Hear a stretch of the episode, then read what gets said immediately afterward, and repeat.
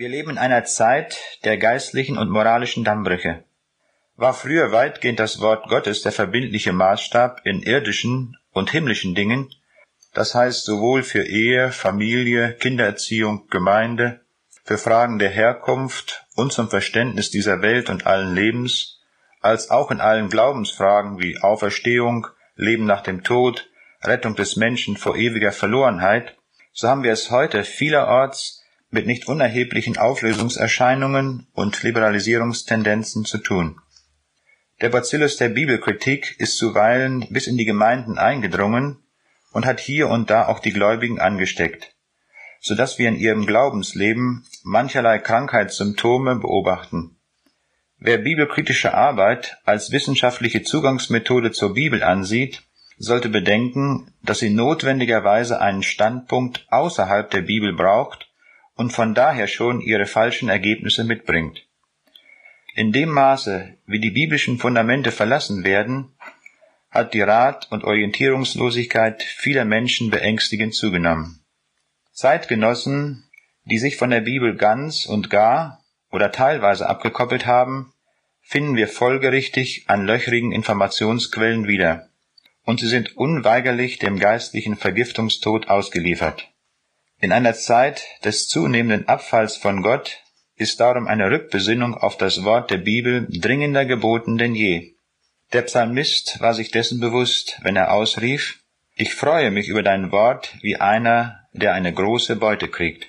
Dies war auch die Lebenserfahrung des großen China-Missionars Hudson Taylor, wenn er bezeugte, ich habe 40 Jahre lang die Heilige Schrift erprobt, und mein Glaube ist heute stärker als vor 40 Jahren.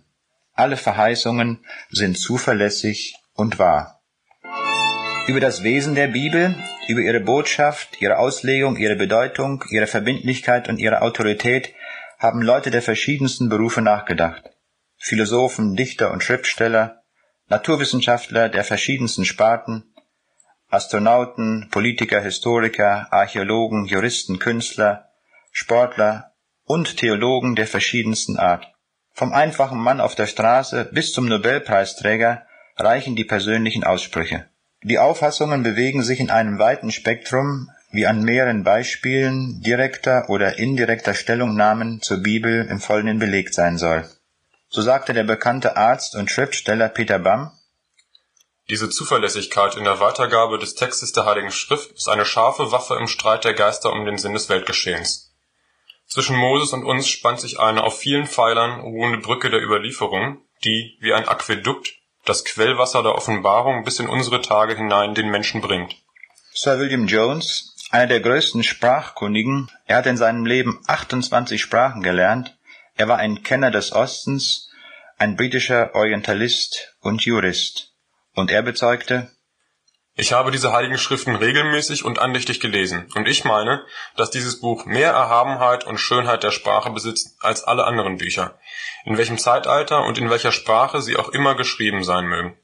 Der bekannte französische Philosoph Jean-Jacques Rousseau kam zu folgender Erkenntnis. Wie armselig, wie verachtenswert sind doch die Worte unserer Philosophen mit all ihren Widersprüchen im Vergleich zur Bibel. Ist es möglich, dass ein Buch, das so einfach und gleichzeitig so vollendet ist, einfach nur Menschenworte sein sollen? Der tschechische Meisterläufer und mehrfache Olympiasieger Emil Zatopek bezeugte, wir sollten eigentlich jeden Morgen Karl Marx lesen, damit wir unsere Regierung besser verstehen. Ich tue das nicht, denn meine Lektüre ist die Bibel. Darin finde ich Kraft, das zu tun, was ich für richtig halte. Alles in der Welt ist vergänglich, nicht aber die seelische Kraft der Verbindung mit Gott. Der deutsche Reichskanzler Otto von Bismarck sagte einmal, so wenig du das Meer ausstopfen kannst mit deiner Hand, so wenig die Bibel mit deinem Verstand. Von dem französischen Kaiser Napoleon stammt der Ausspruch, die Menschen glauben alles, es darf nur nicht in der Bibel stehen. Martin Luther, der deutsche Reformator, sagte in der Disputation mit Eck, es gibt keine Autorität neben der Autorität des Wortes Gottes. John Wesley, der Begründer der Methodisten, bezeugte, ja, wenn es irgendwelche Fehler in der Bibel gäbe, könnten es ja tausend sein. Wenn es in diesem Buch irgendetwas Verkehrtes gäbe, würde es nicht von dem Gott der Wahrheit stammen. Der bekannte Erweckungsprediger Spurgeon schreibt einmal, Unsere unfehlbare Grundlage ist das. Es steht geschrieben. Die Bibel, Die ganze Bibel und nichts als die Bibel ist unser Bekenntnis. Sie allein ist unser Maßstab. In ihr sind große Wahrheiten zu finden, die über unser Fassungsvermögen hinausgehen und uns zeigen, wie flach unsere begrenzte Vernunft ist. Wenn dieses Buch nicht unfehlbar ist, wo wollen wir dann Unfehlbarkeit finden? Wir haben den Papst aufgegeben, denn er hat sich oft und schrecklich geirrt. Und wir werden nicht an seiner Stelle eine Horde kleiner Päpste, die frisch von der Universität kommen, zur Herrschaft erheben. Sind diese Kritiker der Schrift unfehlbar?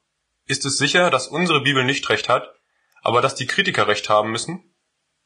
Aber wir hören auch folgende Meinungen zur Bibel. Heinz Zahnt, ein moderner Theologe, ein scharfer Bibelkritiker, schreibt, Das Neue Testament verkündigt Christus als ein präexistentes Gotteswesen, das auf Erden als ein Mensch erscheint, Wunder vollbringt, Dämonen austreibt, zur Sühne für die Sünden der Menschen am Kreuz stirbt, am dritten Tage aufersteht, in die Himmelswelt zurückkehrt und in Kürze auf den Wolken des Himmels wiederkommen wird, um durch kosmische Katastrophen, durch Totenauferstehung und Gericht hindurch einen neuen Himmel und eine neue Erde heraufzuführen. Das alles ist mythologische Rede, aus Elementen geformt, die aus der zeitgenössischen Mythologie der spätjüdischen Apokalyptik und des gnostischen Erlösungsmythos stammen. Für uns besitzen alle diese mythologischen Vorstellungen des Neuen Testaments keine Glaubhaftigkeit mehr. Sie sind wie eine Währung, die nicht mehr kurant ist, die höchstens noch von einigen Sammlern und Liebhabern angenommen wird 1962 war der Kosmonaut Nikolajew mit Vostok 3 unterwegs. Nach seinem Flug bezeugt er, Ich bin Gott auf meinem Flug nicht begegnet. Charles Darwin, der Begründer der Abstammungslehre, kam zu folgendem Ergebnis. Was mich betrifft, so glaube ich nicht, dass jemals irgendeine Offenbarung stattgefunden hat. Johannes Hemleben hat eine Monographie über Darwin geschrieben und darin kommt er zu seiner Meinung, Charles Darwins allgemeine Evolutionsidee vom zeitlichen Werden aller Organismen, einschließlich des Menschen, ließ den Schöpfungsbericht der Bibel als Kindermärchen erscheinen, dem kein realistischer Wahrheitsgehalt zukomme.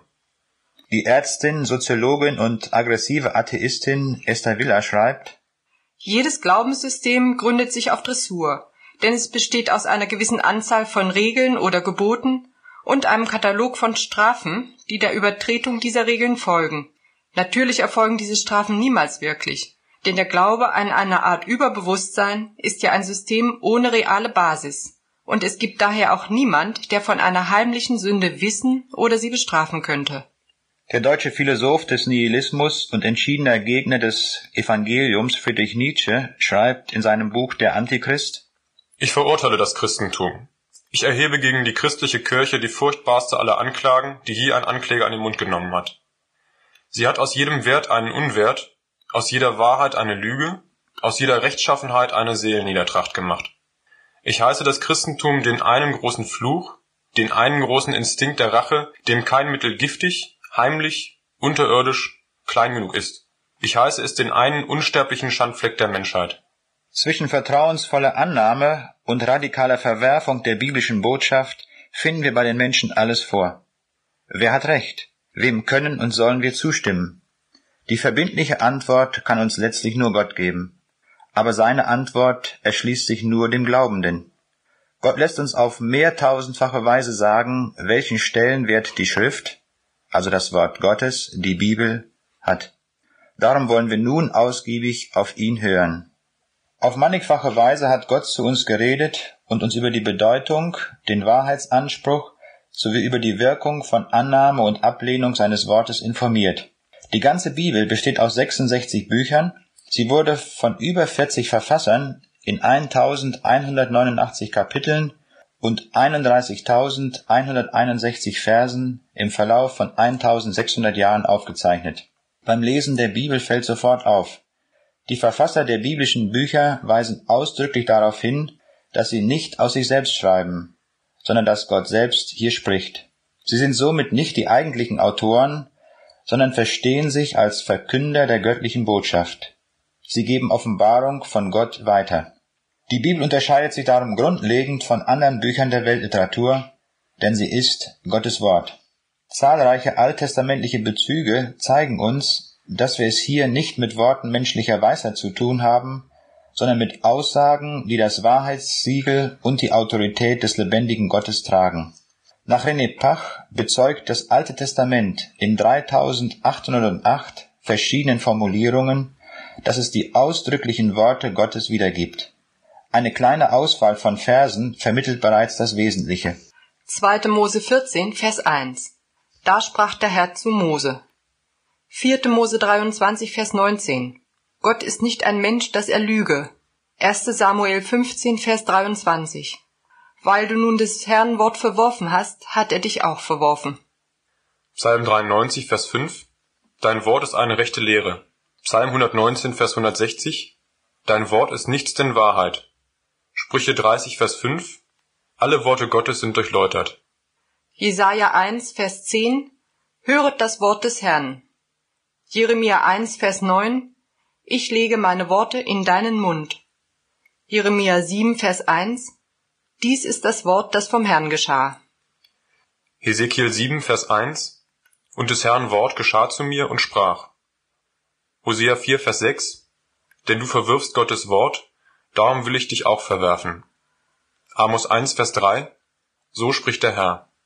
Allein im Psalm 119 kommt 24 Mal die Bezeichnung das Wort oder die Worte des Herrn vor und 175-fach wird das Wort Gottes gepriesen. Die Propheten werden nicht müde, in nachdrücklicher Weise zu betonen, dass ihre Botschaft keine eigene ist, sondern Worte Gottes sind. Derartige Formulierungen finden wir bei Jesaja 120 Mal, bei Jeremia 430 Mal, bei Hesekiel 329 Mal, bei Amos und Sacharja je 53 Mal. Gott legte Wert darauf, diesen Tatbestand hervorzuheben damit wir keinen echten Grund des Zweifelns haben sollten. Christus ist in besonderer Weise der Schlüssel zum Verständnis der Schrift. Christus ist das Hauptthema der Bibel, denn durch ihn hat Gott das Heil für uns erwirkt. Er ist Retter, Heiland, Messias, er ist das personhaft lebendige Wort, der treue und wahrhaftige Zeuge, er ist die Wahrheit in Person. Darum sagt Jesus das richtungsweisende Wort, Ihr suchet in der Schrift, denn ihr meinet, ihr habt das ewige Leben darin, und sie ist es, die von mir zeuget. Daraus ergeben sich zwei höchst bedeutsame Konsequenzen für den richtigen Umgang mit der Bibel. Erstens, die Bibel ist von Christus her zu lesen, denn er ist das Zentralthema. Wie ein roter Faden wird das Alte Testament von den Verheißungen auf Christus hin durchzogen, und das Neue Testament ist die Erfüllung der Heilsgeschichte. Zweitens, von Christus lernen wir den rechten Umgang mit der Schrift. Bibeltreues Schriftverständnis ist darum identisch mit dem Schriftverständnis Jesu. Es ist der erklärte Wille Gottes, dass wir auf Jesus hören sollen. Auf dem Berg der Verklärung erstoll die Stimme Gottes, dies ist mein lieber Sohn, an welchem ich wohlgefallen habe. Den sollt ihr hören. Durch Jesus hat Gott im letzten zu uns geredet. Er gibt uns die verbindlichen Maßstäbe des Schriftverständnisses, damit wir nicht dem Irrtum anheimfallen. Die wichtigsten Kriterien eines bibeltreuen Schriftverständnisses wollen wir nachfolgend zusammentragen. In der Versuchungsgeschichte tritt Jesus dem Teufel mit dem es steht geschrieben gegenüber. Er autorisiert dabei das vorliegende Alte Testament als das Wort, das durch den Mund Gottes geht. Er bezeichnet das Wort Gottes als so feststehend und verbindlich, dass es durch nichts gebrochen werden kann. Es wird alles vollendet werden, was geschrieben ist. Das geschriebene Wort bezeichnet er als Gottes Gebot und Gottes Wort und setzt es über alle menschlichen Gedankensysteme. Nach vollbrachtem Wirken betet Jesus im hohen priesterlichen Gebet, ich habe ihnen die Worte gebracht, die du mir gegeben hast. Er betont darin, dass es Gottes Wort ist. Ich habe ihnen dein Wort gebracht. Als Gottes Wort ist es darum unvergänglich und unterliegt keinem zeitlichen Wandel. Jesus ist die Wahrheit in Person, und das gesamte Wort Gottes ist wesensmäßig Wahrheit. Heilige sie in der Wahrheit, dein Wort ist die Wahrheit. Trotz der viel zitierten Knechtsgestalt der Bibel in menschlicher Sprache trägt sie dennoch das Siegel fehlerlos irrtumsfrei. Die oft heraufbeschworenen Widersprüche erweisen sich bei tieferer Erkenntnis nur als scheinbar. Ein schriftlicher Text setzt sich zusammen aus einer Fülle bedeutungstragender Sprachelemente und Gefüge spezielle Wortwahl, grammatische Präzision, stilistische Wendungen, Textzusammenhänge und vieles andere mehr. Jesus weist darauf hin, dass selbst kleinste textliche Bedeutungsträger am Worte Gottes wichtig sind. Es ist aber leichter, dass Himmel und Erde vergehen, als dass ein Tüpfelchen vom Gesetz falle. Er geht an anderen Stellen auf die Bedeutung einzelner Wörter oder ganzer textlicher Abschnitte ein. Von Jesus lernen wir den präzisen, wortgetreuen, sinngetreuen und geistlichen Umgang mit der Schrift. Zahlreiche Berichte des Alten Testaments werden von bibelkritischen Zeitgenossen zu Legenden und Mythen deklassiert, denen man höchstens einen symbolischen Aussagewert zumessen kann. Jesus aber hat die Erzählungen eindeutig als Tatsachenbericht bestätigt. Die beschriebenen Handlungen und Ereignisse sind geschichtliche Ereignisse in Raum und Zeit. Insbesondere autorisiert er in dieser Weise die Erschaffung des ersten Menschenpaares, die weltweite Sintflut mit dem Untergang aller Landlebewesen, die Vernichtung Sodoms und die Rettung Lots, die Berufung Moses, das Manna in der Wüste, die Jona-Geschichte, das Gericht über Tyros als real stattgefundene Geschehnisse.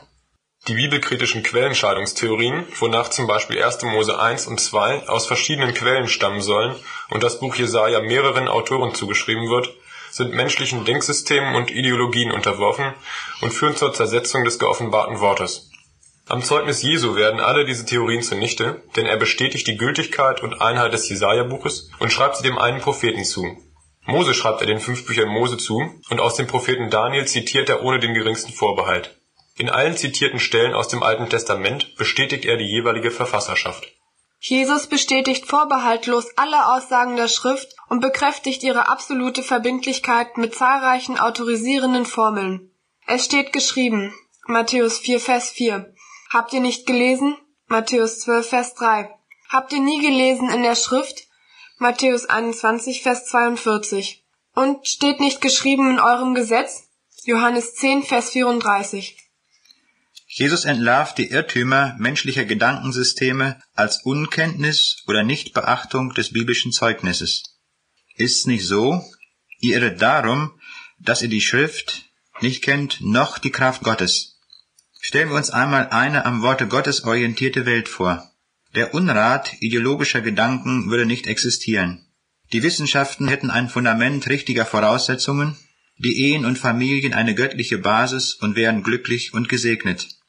Gesetzgebung und Rechtsprechung wären ausschließlich an den Geboten Gottes ausgerichtet, und in Politik und Wirtschaft wäre man der Wahrheit verpflichtet. Die Bibel liefert das beste Konzept für alle Bereiche des Lebens. Wenn viele Zeitgenossen heute auf die Evolutionsidee hereingefallen sind, so deshalb, weil sie der Kraft Gottes nicht zutrauen, dass sie in der Lage ist, ohne Zeitverbrauch ein riesiges Universum zu erschaffen. Petrus wusste, dass Jesus Worte ewigen Lebens hat. Denn der Herr bezeugte, wer mein Wort hört und glaubt dem, der mich gesandt hat, der hat das ewige Leben. Als der reiche Mann nach dem Tod in die Verlorenheit kam, dachte er an seine fünf nicht erretteten Brüder. Er machte den Vorschlag, einen von den Toten Auferstandenen dorthin zu senden. Ihm wurde daraufhin bezeugt, dass die Schrift vollkommen ausreichend sei, um zum ewigen Leben zu führen. Sie haben Mose und die Propheten, lass sie dieselben hören. Die Bibel ist das einzigartige Kursbuch zum ewigen Leben. Als Sohn Gottes stand Jesus in jedem Augenblick im Gehorsam zum Vater. Er konnte sagen, ich und der Vater sind eins. Er wusste sich vollständig mit dem Vater verbunden und lebte in fester Verankerung und vollkommener Treue zur Schrift. Dies war das Geheimnis seiner Vollmacht bei allen geschehenen Taten und Verkündigungen. Seine Lehre begründete er immer wieder an der Schrift. Seine Vollmacht war für Gegner wie Jünger gleichermaßen offenkundig, so dass ihnen nur das Staunen blieb. Und sie verwunderten sich seiner Lehre, denn er predigte in Vollmacht. Nie zuvor hat jemand so geredet, und sie haben sich sowohl über seine Botschaft als auch über die Taten entsetzt. In das Himmelreich werden dem Wort Jesu gemäß nur jene kommen, die sich nach dem im Worte Gottes geoffenbarten Willen seines Vaters gerichtet haben. Unsere Zugehörigkeit zu Gott entscheidet sich somit nicht in theologischen Denkrastern, sondern an unserer Position zu seinem Wort. Wer von Gott ist, der hört Gottes Worte. Darum höret ihr nicht, denn ihr seid nicht von Gott. Johannes 8, Vers 47. Unsere Liebe zu Gott und zu seinem Sohn ist an unserem Verhältnis zu seinem Wort ablesbar. Wer mich liebt, der wird mein Wort halten, und mein Vater wird ihn lieben. Wer aber mich nicht liebt, der hält meine Worte nicht. Johannes 14, Vers 23 und 24. Im Laufe unseres Lebens häufen wir viel Denkschutt an, den wir selbst produzieren oder aus allen möglichen Fremdquellen übernehmen. Die Reinigung von allen Irrungen unserer Lebens- und Denkweise geschieht nicht durch eine anderweitige philosophische Denkkategorie, sondern gemäß Johannes 15, Vers 3 am Wort Gottes. Damit ist die Priorität vorgegeben. Nicht Wissenschaft, Philosophie oder Ideologie vermögen die Bibel zu korrigieren, sondern das Wort Gottes ist umgekehrt dazu in der Lage, unsere Gedankensysteme zu reinigen. Die Bibel ist von anderer Literatur dadurch grundlegend unterschieden, dass ihre Entstehung als ein Prozess zu beschreiben ist, bei dem Gott seine Information einhauchte. Die Buchstaben der Bibel sind nur das Fahrzeug, mit dem die Information vom Sender, nämlich Gott, zum Empfänger, Mensch, gelangt. Entscheidend aber ist die transportierte Ladung, und das sind die göttlichen Gedanken. Aus diesem Grunde können wir von der Bibel in formelhafter Fassung sagen, Bibel gleich Buchstaben plus Heiliger Geist. Jesus bezeugt uns diesen Tatbestand in Johannes 6, Vers 63. Die Worte, die ich zu euch geredet habe, die sind Geist und Leben. Ebenso bestätigt er, dass auch David unter der Leitung des Heiligen Geistes schrieb. David selbst hat uns durch den Heiligen Geist gesagt, der Herr sprach zu meinem Herrn, setze dich zu meiner Rechten, bis dass ich lege deine Feinde unter deine Füße. Diese Vollmacht gilt in gleicher Weise für alle in Dienst genommenen Schreiber der Bibel. Die Botschaft der Bibel enthält somit eine geistliche Dimension, die durch den Verstand allein nicht auszumachen ist. Zur Erfassung dieser geistlichen Wahrheit benötigen wir den Heiligen Geist, den Geist der Wahrheit. Moderne Theologie, die den Heiligen Geist leugnet, bleibt bei aller betont wissenschaftlichen Betrachtung der Grundtexte innerhalb der Verstandesmauern stecken und verfällt wegen der unangemessenen Betrachtung dem Wort Gottes gegenüber in Kritik. Es fällt beim Lesen der Evangelien auf, dass Jesus nach seinen Heilungstaten die Augenzeugen mehrfach anweist, nicht darüber zu sprechen. Er wollte nicht einen Glauben, der nur auf seinen Heilungswundern basiert. Jesus sucht den Glauben, der seinem Wort vertraut. In Nazareth erwarteten die Leute so große Dinge, wie sie in Kapernaum durch ihn geschehen sind. Jesus aber bietet ihnen das Wort zum Glauben an. Heute ist dies Wort der Schrift erfüllt vor euren Ohren. Lukas 4, Vers 21. Sie lehnten das Wort ab und stießen ihn aus der Stadt hinaus. Wer das Wort ablehnt, hat es im Gericht gegen sich. Johannes 12, Vers 48. Wer es annimmt, ist vom Tode zum Leben hindurchgedrungen. Johannes 5, Vers 24. Es wird gelegentlich der Einwand gebracht, das Wort der Bibel spräche nur in eine bestimmte geschichtliche Situation hinein und sei darum heute unter veränderten Bedingungen anders zu interpretieren. Jesus aber lehrt, dass alle die Dinge, die wir für so feststehend halten, der Vergänglichkeit unterworfen sind, nicht aber das Wort Gottes. Die Aussagen der Schrift sind zeitlich unvergänglich und haben darum im 20. Jahrhundert genauso ihre Gültigkeit wie zu der Zeit, als sie gesagt wurden. Luther sagte zu Recht, die Bibel ist nicht antik, auch nicht modern, sie ist ewig. Christus ist nicht nur der Bestätiger, Garant und Bürger der Schrift, sondern auch der Erfüller. Es muss alles erfüllt werden, was von mir geschrieben ist im Gesetz des Mose, in den Propheten und in den Psalmen. Die alttestamentliche Prophetie beschreibt im Voraus eine Fülle von Detailereignissen aus dem Leben Jesu, die sich bis ins Letzte vollständig erfüllen. Jesus weist selbst immer wieder darauf hin. Wie aber würden dann die Schriften erfüllt, dass es so geschehen muss? Matthäus 26, Vers 54. Gott verbirgt und beglaubigt die Autorität Jesu. Jesus und das Wort Gottes autorisieren sich in gleicher Weise gegenseitig so dass sie zu einer einzigen Quelle der Autorität und Wahrheit verschmelzen. Welch eine unvergleichliche Informationsquelle liegt uns in der Schrift vor. Wir sollten stets beachten, die Möglichkeiten unseres eigenen menschlichen Denkens überschätzen wir ständig. Dieses ist viel zu stark von der Sünde mitgeprägt, als dass wir mit ihm in der Lage wären, auf eigene Weise zu einem gottgewollten Schriftverständnis zu kommen. Im Schriftverständnis Jesu ist uns darum ein bleibender und absoluter Maßstab gegeben. Folgen wir diesem Vorbild, so befinden wir uns im Willen Gottes und sein Segen ist mit uns. Gott hat uns auf mancherlei Weise Zeugnis gegeben von der Wichtigkeit und Wahrheit der Schrift. Der Hebräerbrief spricht von der Wolke der Zeugen, um damit die unermessliche Schar jener Treuen zu nennen, die unter Einsatz ihres Lebens dem lebendigen Gott dienten und an seinem Wort festhielten. Im Folgenden wollen wir auf das Zeugnis einiger Apostel hören. Das Neue Testament bezeichnet mit Apostel, griechisch Apostolos, einen von Jesus Christus berufenen und bevollmächtigten Gesandten, der die rettende Botschaft des Evangeliums zu verkündigen hat. Apostel in engerem Sinne sind jene Augenzeugen, die er zu einem besonderen Dienst beauftragt hat. Am Anfang des Römerbriefes werden in besonders feierlich klingender Form Berufung und Aufgabe beschrieben. Paulus, ein Knecht Jesu Christi, berufen zum Apostel, ausgesondert zu predigen das Evangelium Gottes, welches er zuvor verheißen hat durch seine Propheten in der Heiligen Schrift, von seinem Sohn Jesus Christus, unserem Herrn. Alle Apostel stimmen überein in ihrer eindeutig klaren Position zur Schrift, die sie als feststehende Autorität betrachten. In ausgiebiger Weise führen sie biblische Belegstellen an. Die Apostel sind nicht nur ausgezeichnete Kenner der Schrift, sondern durch den Heiligen Geist befähigt, ist ihnen auch der tiefere Sinn erschlossen. Darüber hinaus ist das von ihnen Gelehrte in Wort und Schrift eine Offenbarung Jesu Christi. Paulus erklärt, dass er nicht etwas reden oder schreiben möchte, das Christus nicht durch ihn gewirkt hätte. In Galater 1, Vers 12 bezeugt er die Herkunft seiner Botschaft. Denn ich habe es von keinem Menschen empfangen, noch gelernt, sondern durch eine Offenbarung Jesu Christi. Auch in 2 Timotheus 3, Vers 16 weist er auf die Quelle und den Zweck der Schrift hin. Denn alle Schrift, von Gott eingegeben, ist Nütze zur Lehre, zur Aufdeckung der Schuld, zur Besserung, zur Erziehung in der Gerechtigkeit. An der Botschaft vom Kreuz entscheidet sich Rettung oder Verlorensein, Himmel oder Hölle. Wer das Wort Gottes annimmt, ist reich durch tausende von Verheißungen, wer es ablehnt, betreibt Selbstzerstörung. Da ihr das Wort Gottes von euch stoßet, achtet ihr euch selbst nicht wert des ewigen Lebens. Apostelgeschichte 13, Vers 46.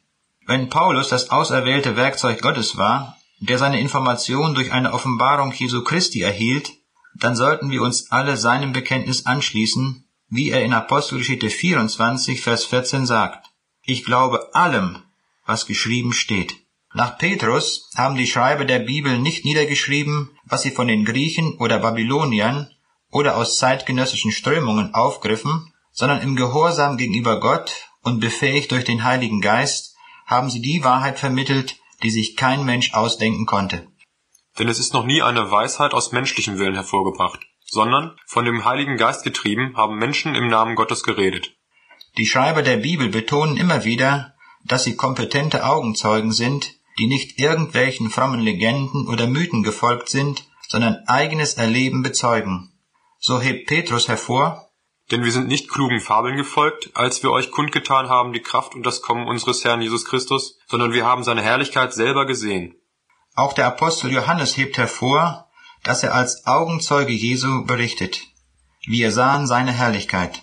Johannes 1, Vers 14.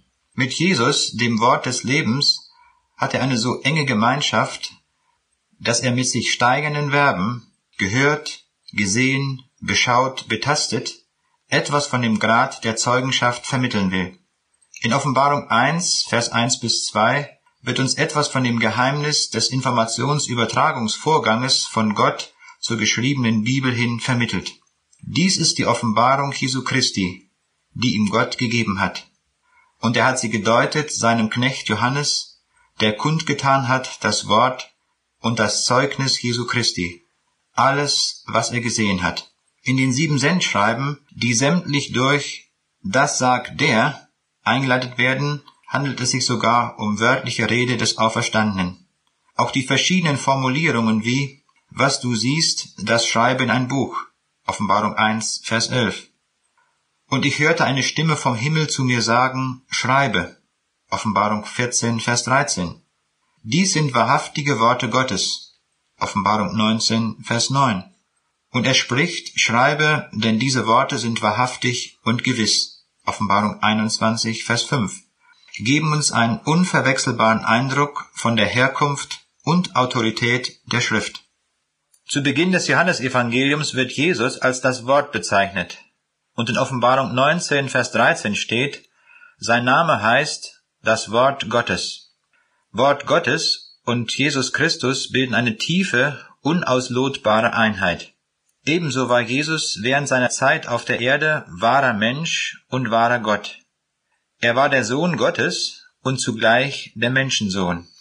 Er wurde müde nach einem anstrengenden Tag.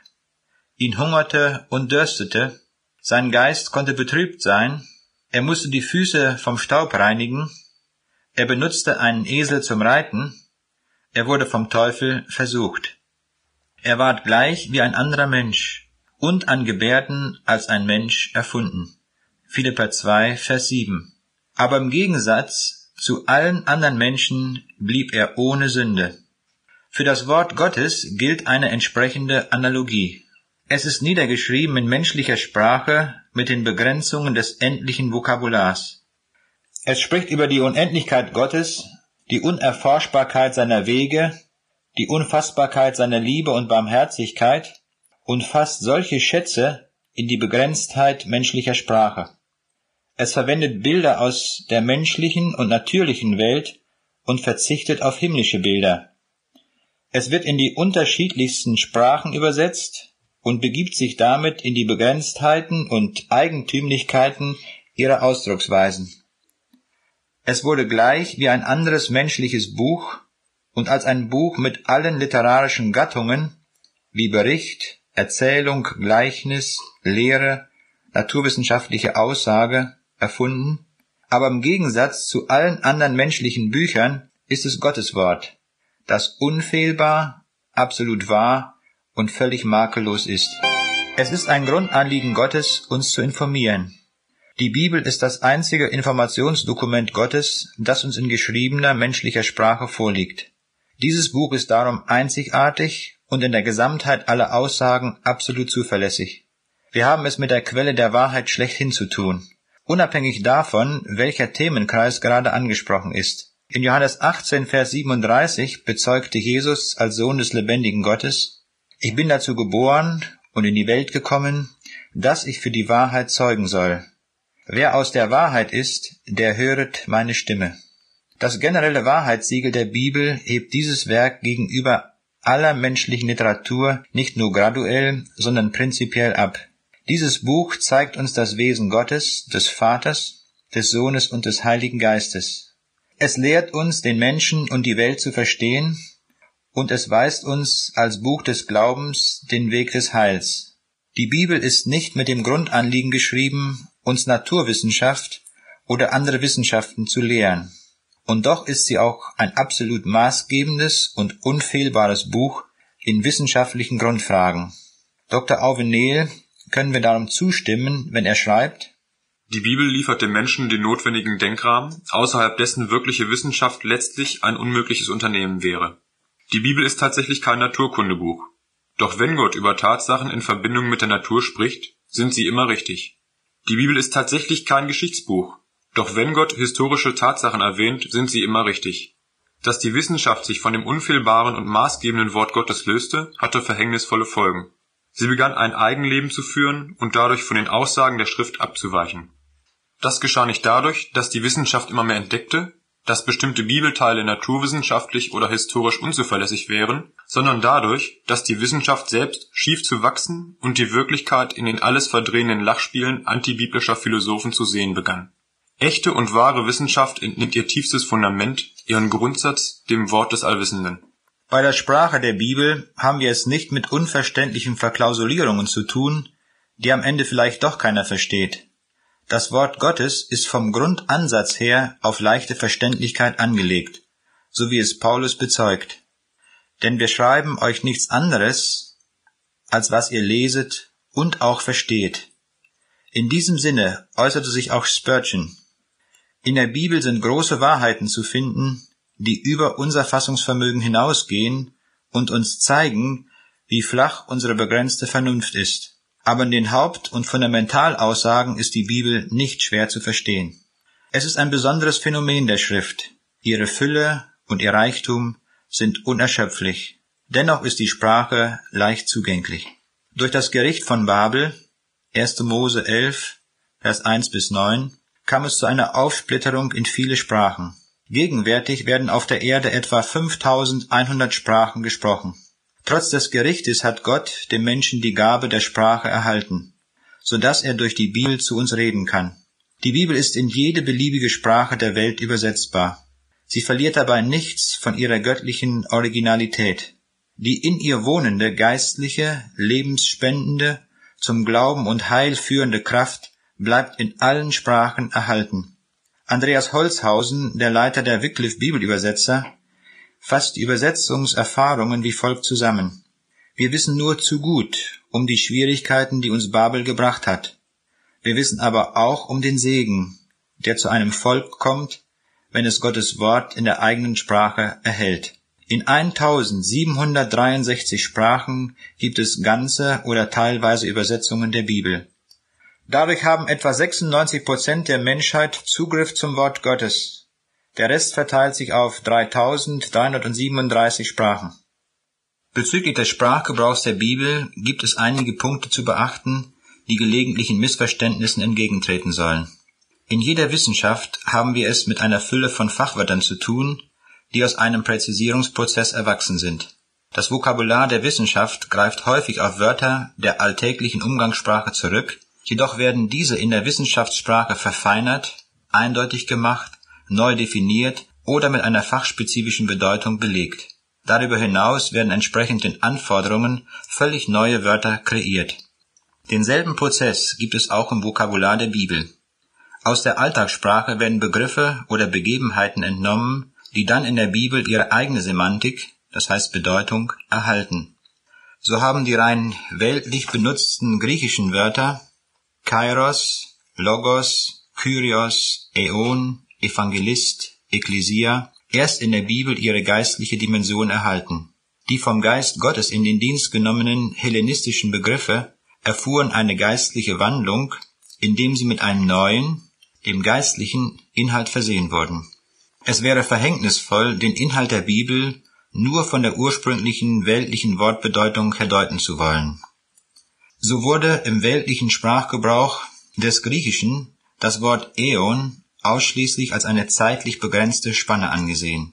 Das Neue Testament gibt diesem Wort jedoch eindeutig eine ewigkeitliche Dimension und definiert damit eine viel weitreichendere Bedeutung.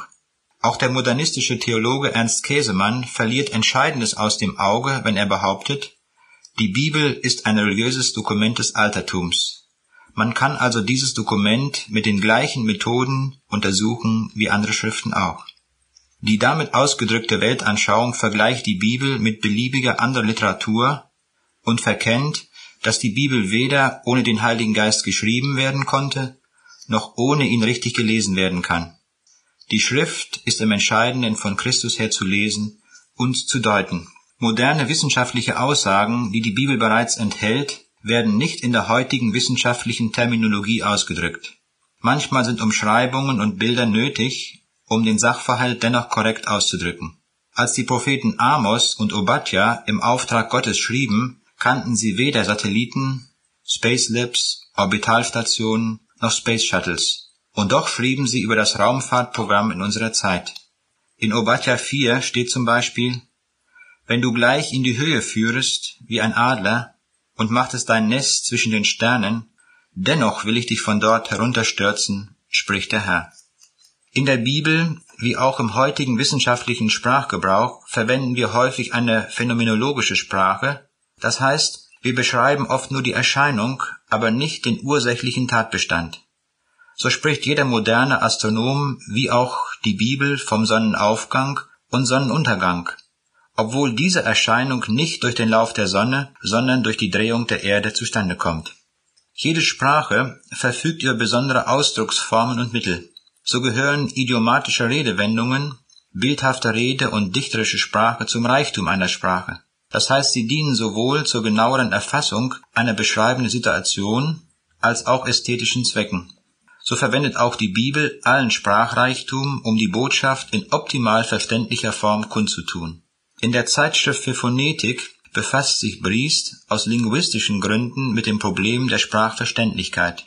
Dabei geht er auf das bemerkenswerte Modell des Sprachforschers Reimers ein, der nach quantitativen Bewertungsmaßstäben unter Einbezug der sprachlich relevanten Merkmale die Verständlichkeit von Texten misst Reimers ermittelte danach für die Bibel eine äußerst hohe Verständlichkeit, nämlich Note 1, sehr gut, sehr leicht verständlich, während zum Beispiel Hebbels Werk nur auf die Note 2,75 kam. So wie wir in den beiden folgenden Textbeispielen in der Tinte sitzen, gleich, sich in einer üblen Lage befinden und die Schwalbe fliegt, zwischen bildhafter und wörtlich zu nehmender Rede deutlich unterscheiden können, so ist dies auch bei der Bibel eindeutig möglich. So täten wir den biblischen Berichten von der Schöpfung, der Auferstehung Jesu oder der Speisung der 5000 Gewalt an, würden wir sie nicht wörtlich nehmen, sondern gleichnishaft oder allegorisch deuten. Andererseits erkennen wir ebenso deutlich, dass die Wendung Ich bin die Tür, Johannes 10, Vers 7, Jesus nicht mit einem Hausteil identifiziert, sondern die Wahrheit bezeugt, dass es keinen anderen Eingang zum Himmel gibt als durch den Sohn Gottes. Anhand einiger Textbeispiele aus der Bibel wollen wir Bild bzw. gleichnishafte und wörtlich zu nehmende Rede nebeneinander stellen. Zunächst einige Beispiele für wörtlich zu nehmende Rede. 1. Mose 1, Vers 5. Da ward aus Abend und Morgen der erste Tag. 4. Mose 15, Vers 1. Und der Herr redete mit Mose und sprach. Apostelgeschichte 5, Vers 29. Man muss Gott mehr gehorchen als den Menschen. 1. Korinther 15, Vers 6. Danach ist er gesehen worden von mehr als 500 Brüdern auf einmal. Und nun einige Beispiele für bildhafte Rede. Sprüche 25, Vers 22. Denn du wirst feurige Kohlen auf sein Haupt häufen. Prediger 10, Vers 18. Durch lässige Hände wird das Haus triefend. Matthäus 13, Vers 31. Das Himmelreich ist gleich einem Senfkorn. Johannes 15, Vers 5. Ich bin der Weinstock, ihr seid die Reben. Offenbarung 3, Vers 18. Ich rate dir, dass du Gold von mir kaufst und Augensalbe, deine Augen zu salben, dass du sehen mögest. Aus dem Textzusammenhang heraus wird die Entscheidung in der Regel leicht und eindeutig. Durch Heranziehen von Parallelstellen können auch schwierig erscheinende Texte klar eingestuft werden. Das Studium an der Bibel erfordert eine große Sorgfalt im Betrachten der Texte. Um die Präzision ihrer Aussagen erkennen und würdigen zu können, ist die bloße Textanalyse jedoch nicht ausreichend, wenn sie nicht durch die Leitung des Heiligen Geistes geschieht. Wie wichtig gerade der Heilige Geist ist, soll an einem eindrücklichen Gegenbeispiel gezeigt sein, bei dem das Vertrautsein mit der Bibel zu völlig unverständlichem Handeln führt. Zur Zeit der Geburt Jesu erfuhr der König Herodes durch die Weisen aus dem Morgenland von dem neugeborenen König. Matthäus 2, 1 bis 18. Herodes ließ die Schriftgelehrten und alle hohen Priester versammeln, um den Geburtsort des Christus zu ermitteln.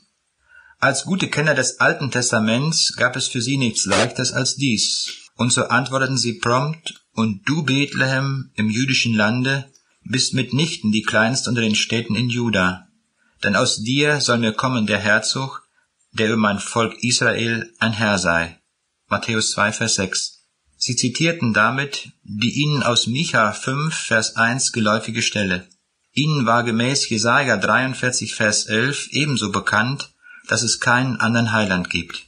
Bibelkenntnis ist gut, aber ein Kennen der Schrift kann zum Verhängnis werden, wenn nicht richtig danach gehandelt wird. Aus ihrer Schriftkenntnis wussten sie um den von Gott gesandten Messias und von seinem Geburtsort und durch die Weisen, dass dieser Herr gerade geboren ist. Aber machten sie sich auf, um ihn aufzusuchen, ihm zu huldigen und ihn anzubeten? Im Gegenteil. Sie trugen dazu bei, den boshaften Plan des verschlagenen und als Tyrannen und wüterich bekannten Herodes zu stützen, nämlich den neugeborenen König zu töten.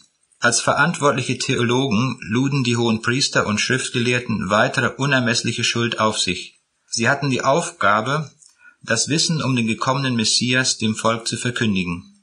Diese wichtige Botschaft nutzten sie weder für sich selbst aus, noch gaben sie dem Volk den Retter bekannt. Jesus sagte später zu den Schriftgelehrten, Ihr gehet nicht in das Himmelreich hinein, und die hinein wollen, lasset ihr nicht hineingehen. Matthäus 23, Vers 13. Gott aber kommt mit seiner Botschaft zum Ziel, auch wenn die Theologen in ihrem Verkündigungsauftrag versagen.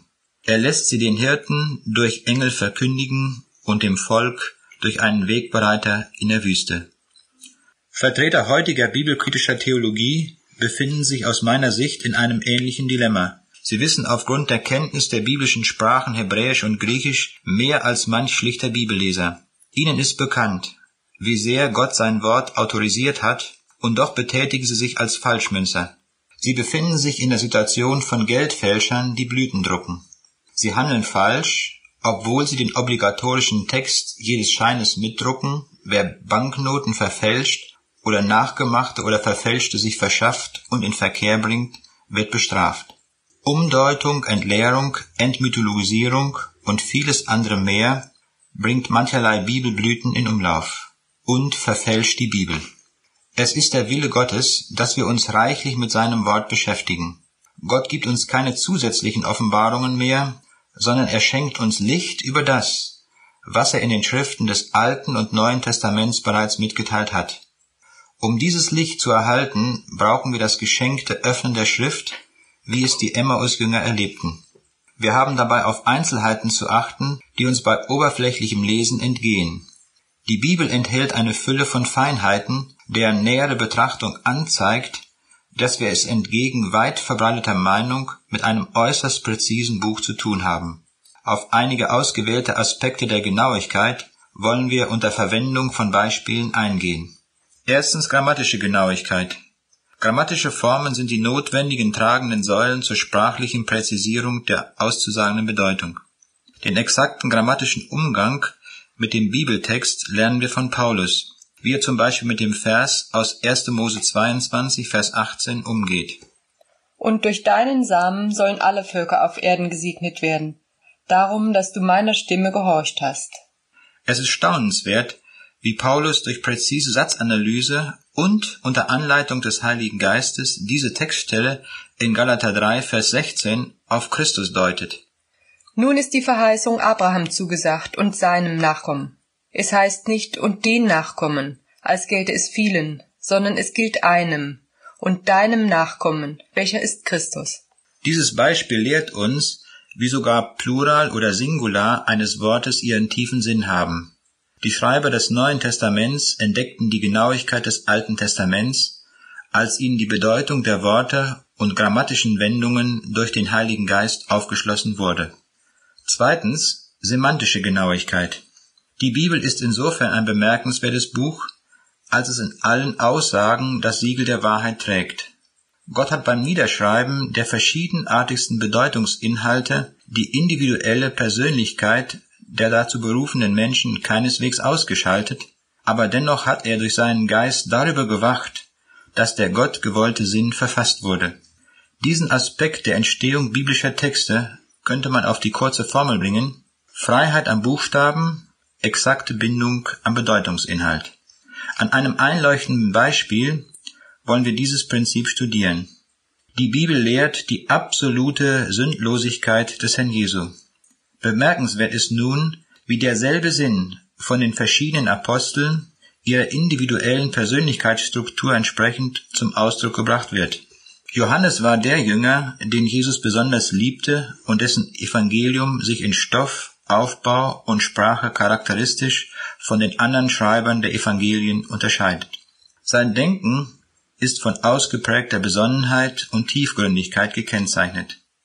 Der Herr gebrauchte ihn daher, um uns die Wesensart Gottes aufzuschließen. Gott ist Geist, Gott ist Licht, Gott ist Liebe. Es ist darum verständlich, dass dieser Apostel Sünde als im Wesen Jesu nicht vorkommend beschreibt. Sünde ist nicht in ihm. 1. Johannes 3, Vers 5. Petrus, der gestandene Fischer aus Galiläa, begegnet uns im Neuen Testament immer wieder als ein Mann der Tat. Das von Petrus stark geprägte Markus-Evangelium wird auch das Tatevangelium genannt. Als Jesus auf dem Meer wandelt, ist es Petrus, der aus dem Boot steigt und auch auf dem Wasser gehen will. Petrus war es, der dem Knecht das Ohr abschlug, und Petrus schwamm dem Herrn entgegen, als er ihn am Ufer des Sees als den Auferstandenen erkannte. So passt es zur Person des Petrus, wenn er die Sündlosigkeit Jesu vom Tun her bezeugt, welcher keine Sünde tat. 1. Petrus 2, Vers 22. Paulus war ein Gelehrter, der an dem damals weltbekannten Lehrstuhl des Gamaliel studiert hatte. Als Mann der Wissenschaft spielt bei Paulus die Erkenntnis eine wesentliche Rolle. Und so spricht er von Jesus als von dem, der Sünde nicht kannte. 2. Korinther 5, Vers 21. Trotz der unterschiedlichen Formulierungen bringen alle drei Apostel exakt denselben Bedeutungsinhalt zum Ausdruck. Die Wahrheit ist nicht an den Buchstaben gebunden. Im Gegenteil, die Hinzunahme synonymer Begriffe offenbart die Wahrheit noch treffender. Drittens geistliche Genauigkeit. Die Bibel ist ein Buch, das insbesondere über geistliche Dinge informiert. Geistliche Aussagen müssen geistlich verstanden werden. Denn Jesus sagt, die Worte, die ich zu euch geredet habe, sind Geist und sind Leben. Johannes 6, Vers 63. Um diese Seite der Bibel zu verstehen, bedarf es mehr als den Verstand. Die Sprache zu verstehen ist eine wichtige Voraussetzung, aber den geistlichen Gehalt des Wortes Gottes zu erkennen, ist etwas, was darüber hinausgeht. Dieser Aspekt ist in seiner Bedeutungsschwere nicht immer auf Anhieb zu erkennen. An einigen allgemein bekannten Bibelstellen wollen wir dies erläutern. Gott oder Vater. In Johannes 14, Vers 6 sagt Jesus das bekannte Wort, Ich bin der Weg und die Wahrheit und das Leben. Niemand kommt zum Vater denn durch mich. Warum steht dort nicht, Niemand kommt zu Gott denn durch mich? Nun, zu Gott kommen einmal alle Menschen. Die Bibel sagt, dass vor dem Thron Gottes alle Menschen ohne jede Ausnahme erscheinen müssen. Nero, Voltaire, Nietzsche, Stalin, Hitler und Eichmann, ebenso wie die bekannten Gottesmänner Martin Luther, Spurgeon und Billy Graham. Auch Spötter, Ungläubige und Verbrecher werden im jüngsten Gericht vor das Angesicht Gottes treten müssen. Schrecklich ist's, in die Hände des lebendigen Gottes zu fallen. Hebräer 10, Vers 31. Entweder erscheinen wir vor Gott als dem Richter oder vor Gott als dem Vater. Nur durch das Evangelium von Jesus Christus kommen wir zu Gott als dem Vater. Und darum steht in Johannes 14, Vers 6 Vater und nicht Gott. Gebet und Glaube. Das glaubende Gebet hat die Verheißung der Erhörung. Auf die enge geistliche Verknüpfung von Gebet und Glaube weist Markus 11, Vers 24 hin. In genauer Übersetzung lautet dieser Vers. Alles, was ihr betet und bittet, glaubt, dass ihr es empfangen habt, und es wird euch werden. Nach menschlicher Logik würden wir es anders sagen. Was ihr betet und bittet, glaubt, dass ihr es empfangen werdet, denn es wird euch gegeben werden.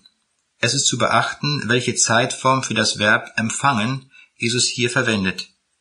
Die im griechischen Grundtext verwendete Form des Aorist gibt es so im Deutschen nicht. Sie bezeichnet sowohl eine Vollendung des Geschehens als auch das in der Gegenwart bereits eingetroffene bzw. anhaltende Geschehen. Auch hier bemerken wir, mit welch geistlicher Genauigkeit die Texte uns gegeben sind. Das glaubende Gebet nimmt die zeitlich noch nicht sichtbare Erfüllung für bereits Geschehen an. Das entspricht der Definition des Glaubens nach Hebräer 11, Vers 1. Es ist aber der Glaube eine gewisse Zuversicht des, das man hofft, und ein Nichtzweifeln an dem, das man nicht sieht. Mit einem solchen Glauben wandte sich der römische Hauptmann an Jesus. Er hatte das absolute Zutrauen, dass durch das gebietende Wort Jesu der Knecht augenblicklich gesund würde, ohne dass der Hauptmann am Ort des Geschehens die Heilung momentan sehen konnte. Jesus lobt diesen Glauben und sagt zum Hauptmann, gehe hin, die geschehe, wie du geglaubt hast. Matthäus 8, Vers 13. Dieses Wie des glaubenden Gebets beschreibt Jesus in dem obigen Vers aus Markus 11, das sich in vier Stufen gliedern lässt. Erbitten, augenblickliches Erschauen im Glauben und damit inneres Empfangen in der Gegenwart, äußeres Empfangen als Realität in der Zukunft. Viertens historische Genauigkeit. Archäologische und historische Forschungsergebnisse haben die exakte Überlieferung der Bibeltexte mit überwältigendem Material bestätigt. So wird zum Beispiel das Volk der Hethiter im Alten Testament 46 Mal erwähnt. Kein einziger antiker Bericht über Volkskunde führte Hethiter an. Bibelkritiker folgerten daraus, dass dieses Volk eine Erfindung der biblischen Schreiber sei. Die moderne Forschung konnte erst kürzlich den Nachweis erbringen, dass die Hethiter zu den größten Nationen der Antike gehörten. In der heutigen Türkei wurden viele Skulpturen, Inschriften und Kunstgegenstände von ihnen gefunden. Dale Roten führt in seinem Buch Die Logik des Glaubens mehrere Beispiele dafür an, wie die historische Genauigkeit der biblischen Berichte bestätigt wurde. Der Archäologe Albright kommt zu dem Ergebnis, es ist nicht zu leugnen, dass die Archäologie die substanzielle geschichtliche Glaubwürdigkeit der alttestamentlichen Überlieferung bekräftigt. Die vorgenannten grammatischen, semantischen, geistlichen und historischen Beispiele stellen nur eine Auswahl von zahlreichen anderen Genauigkeitsaspekten dar. In gleicher Weise ließe sich die Präzision medizinischer, naturwissenschaftlicher, psychologischer und vieler anderer Aussagen belegen. Messvorgänge in der Physik oder im täglichen Leben geschehen mit der jeweils erforderlichen Genauigkeit. So genügt für die Abfahrt eines Zuges die Genauigkeit der Zeit im Minutenbereich, während bei kernphysikalischen Messprozessen für die Zeitmessungen die hohe Präzision einer Atomuhr benötigt wird. Die genaueste existierende Atomuhr steht in der Physikalisch-Technischen Bundesanstalt in Braunschweig. Diese Cäsium-Atomuhr CS1 weist eine so hohe Ganggenauigkeit auf, dass ihre relative Unsicherheit nur 6,5 mal 10 hoch minus 15 beträgt. Dieser Wert entspricht rechnerisch einer möglichen Abweichung von nur einer Sekunde in fünf Millionen Jahren. In gleicher Weise verwendet die Bibel bei aller genannter Präzision der Angaben die jeweils hinreichende Genauigkeit. Wenn zum Beispiel Hiobs Besitz mit 14.000 Schafen, 6.000 Kamelen, 1.000 Joch Rindern und 1.000 Eselinnen beziffert wird, so genügen diese Zahlenangaben, um seinen Reichtum hinreichend zu beschreiben, und diese Absicht geht aus dem Kontext deutlich hervor. Bei aller biblisch gebotenen Genauigkeit im Umgang mit den Texten warnt die Bibel vor einer falschen Buchstäblichkeit. Der Buchstabe tötet, aber der Geist macht lebendig, heißt es in 2. Korinther 3, Vers 6. Der Buchstabenglaube, der den Geist Gottes nicht kennt, führt vom geistlichen Tod in den ewigen Tod. Die Pharisäer sind ein abschreckendes Beispiel für einen leblosen Buchstabenglauben. Sie gingen mit den Buchstaben der Schrift so penibel um, dass sie sogar ihre Suppenkräuter verzehnteten. Jesus entlarvt ihre Verlorenheit trotz der superexakten Einhaltung des Zehntengebens. Weh euch, Schriftgelehrte und Pharisäer, ihr Heuchler, die ihr verzehntet Minze, Dill und Kümmel und lasset dahinten das Wichtigste im Gesetz, nämlich das Recht, die Barmherzigkeit und den Glauben. Dies sollte man tun und jenes nicht lassen. Ihr Schlangen, ihr Otterngezüchte, wie wollt ihr der höllischen Verdammnis entrinnen? Matthäus 23, Vers 23 und 33. Spurgeon warnt ebenso vor einem falschen Fundamentalismus. Wenn der Geist Gottes gewichen ist, wird sogar die Wahrheit selbst ein Eisberg. Wie elend ist ein gefrorener und lebloser Glaube. Wenn der Geist gewichen ist, so herrscht der Tod. Die Juden verkannten in falsch verstandener Buchstäblichkeit den Hinweis auf die Auferstehung Jesu, als er von dem Tempel seines Leibes sprach, der in drei Tagen aufgerichtet wird. Auch die Jünger begriffen die geistliche Aussage Jesu erst nach seiner Auferstehung. Da er nun auferstanden war von den Toten, gedachten seine Jünger daran, dass er dies gesagt hatte, und glaubten der Schrift und dem Wort, das Jesus gesagt hatte. Johannes 2, Vers 22. Ein weiteres Beispiel falsch verstandener Buchstäblichkeit finden wir im Nachtgespräch Jesu mit Nikodemus. Als Jesus ihm erklärt, er müsse von neuem geboren werden, wenn er einmal das Reich Gottes sehen will, da bezieht Nikodemus diese Aussage in buchstäblicher Weise auf eine neue leibliche Geburt. Wie kann ein Mensch geboren werden, wenn er alt ist? Kann er auch wiederum in seiner Mutter Leib gehen und geboren werden? Johannes 3, Vers 4. Jesus aber sprach von einem geistlichen Ereignis, das nur in Analogie zur natürlichen Geburt steht. Geistliche Dinge müssen geistlich verstanden werden. Nikodemus war jedoch belehrbar. Er wurde ein Nachfolger Jesu und das Neue Testament erwähnt ihn später als einen der Treuen bei der Grablegung des Herrn.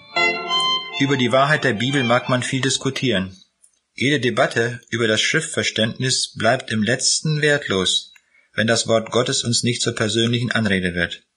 Fast das gesamte Neue Testament trägt Briefcharakter. Von den 27 Schriften sind schon 21 durch ihre Bezeichnung als Briefe ausgewiesen. Römerbrief, Korintherbrief, Galaterbrief und so weiter. Wie aus den ersten Versen des Lukasevangeliums und der Apostelgeschichte hervorgeht, sind auch diese als Briefe verfasst.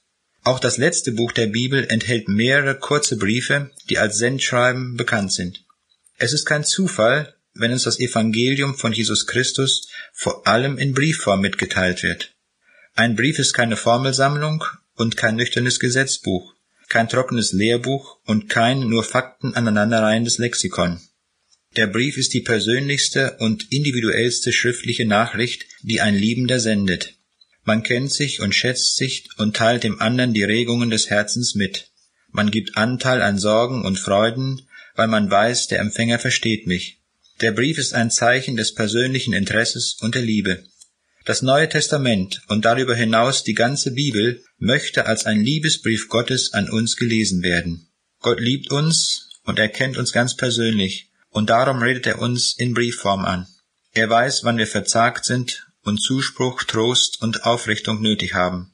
Er weiß, wo wir in Gefahr stehen, und darum gibt er uns Warnung, Ausrichtung und Wegweisung. Er weiß, wie uns Schuld und Sünde belasten, und darum spricht er uns ganz persönlich Vergebung zu. Er weiß, dass wir Menschen ziellos umherirren, und darum weist er uns ein ewiges Ziel zu. Er weiß um unsere Verlorenheit, und darum bietet er uns das ewige Leben an. Sein Wort an uns ist immer konkret, direkt und existenziell hilfreich. Es will darum mit einem liebenden Herzen und in betender Haltung gelesen werden. Wer so an die Bibel herangeht, wird überreich gesegnet. Wer kritisch und nörgelnd liest, geht leer aus. Gott teilt uns auch sein Problem mit. Es ist der Mensch, der sich seit dem Sündenfall von ihm entfernt hat. Es ist ihm das größte Anliegen, diese Verlorenen zu gewinnen. Dazu startete er mit dem Kreuz von Golgatha die größte Rettungsaktion der Weltgeschichte. Die Brücke zum Vaterhaus ist durch Jesus gebaut. Nun sucht er unter uns Wegweiser zur Heimat und Platzanweiser der Ewigkeit. Er braucht Zeugen, die anderen davon sagen, wie sie selbst Rettung erfuhren. Er braucht Mitarbeiter, Beter und Seelsorger, die zu Gehilfen der Freude werden. Er braucht Hoffnungsträger in einer Welt der Angst und Ratlosigkeit, der Resignation und Ausweglosigkeit. Er sucht Träger seiner Liebe in einer Welt des Hasses, Zwistes und Krieges. Er sucht Missionare, die in unserer nächsten Umgebung das Evangelium verkünden, und solche, die bis an die Enden der Erde gehen. Er sucht Lehrer, Hirten und Evangelisten. Er sucht Redner und Schreiber des Wortes. Kurz, bei Gott gibt es keine Arbeitslosen. Jesus ruft uns in Matthäus 20, Vers 6 zu, was steht ihr müßig herum? Wie sehr warten wir selbst auf die Antwort des Empfängers, nachdem wir einen Brief abgeschickt haben? Wie viel mehr Gott? Er hat seine Liebe nicht nur durch das Schreiben eines Briefes bekundet, sondern dahinter steckt eine Tat. Der Loskaufpreis für unsere Sünde war hoch. Jesus Christus, der sich selbst für unsere Sünden gegeben hat, dass er uns errette. Galater 1, Vers 4.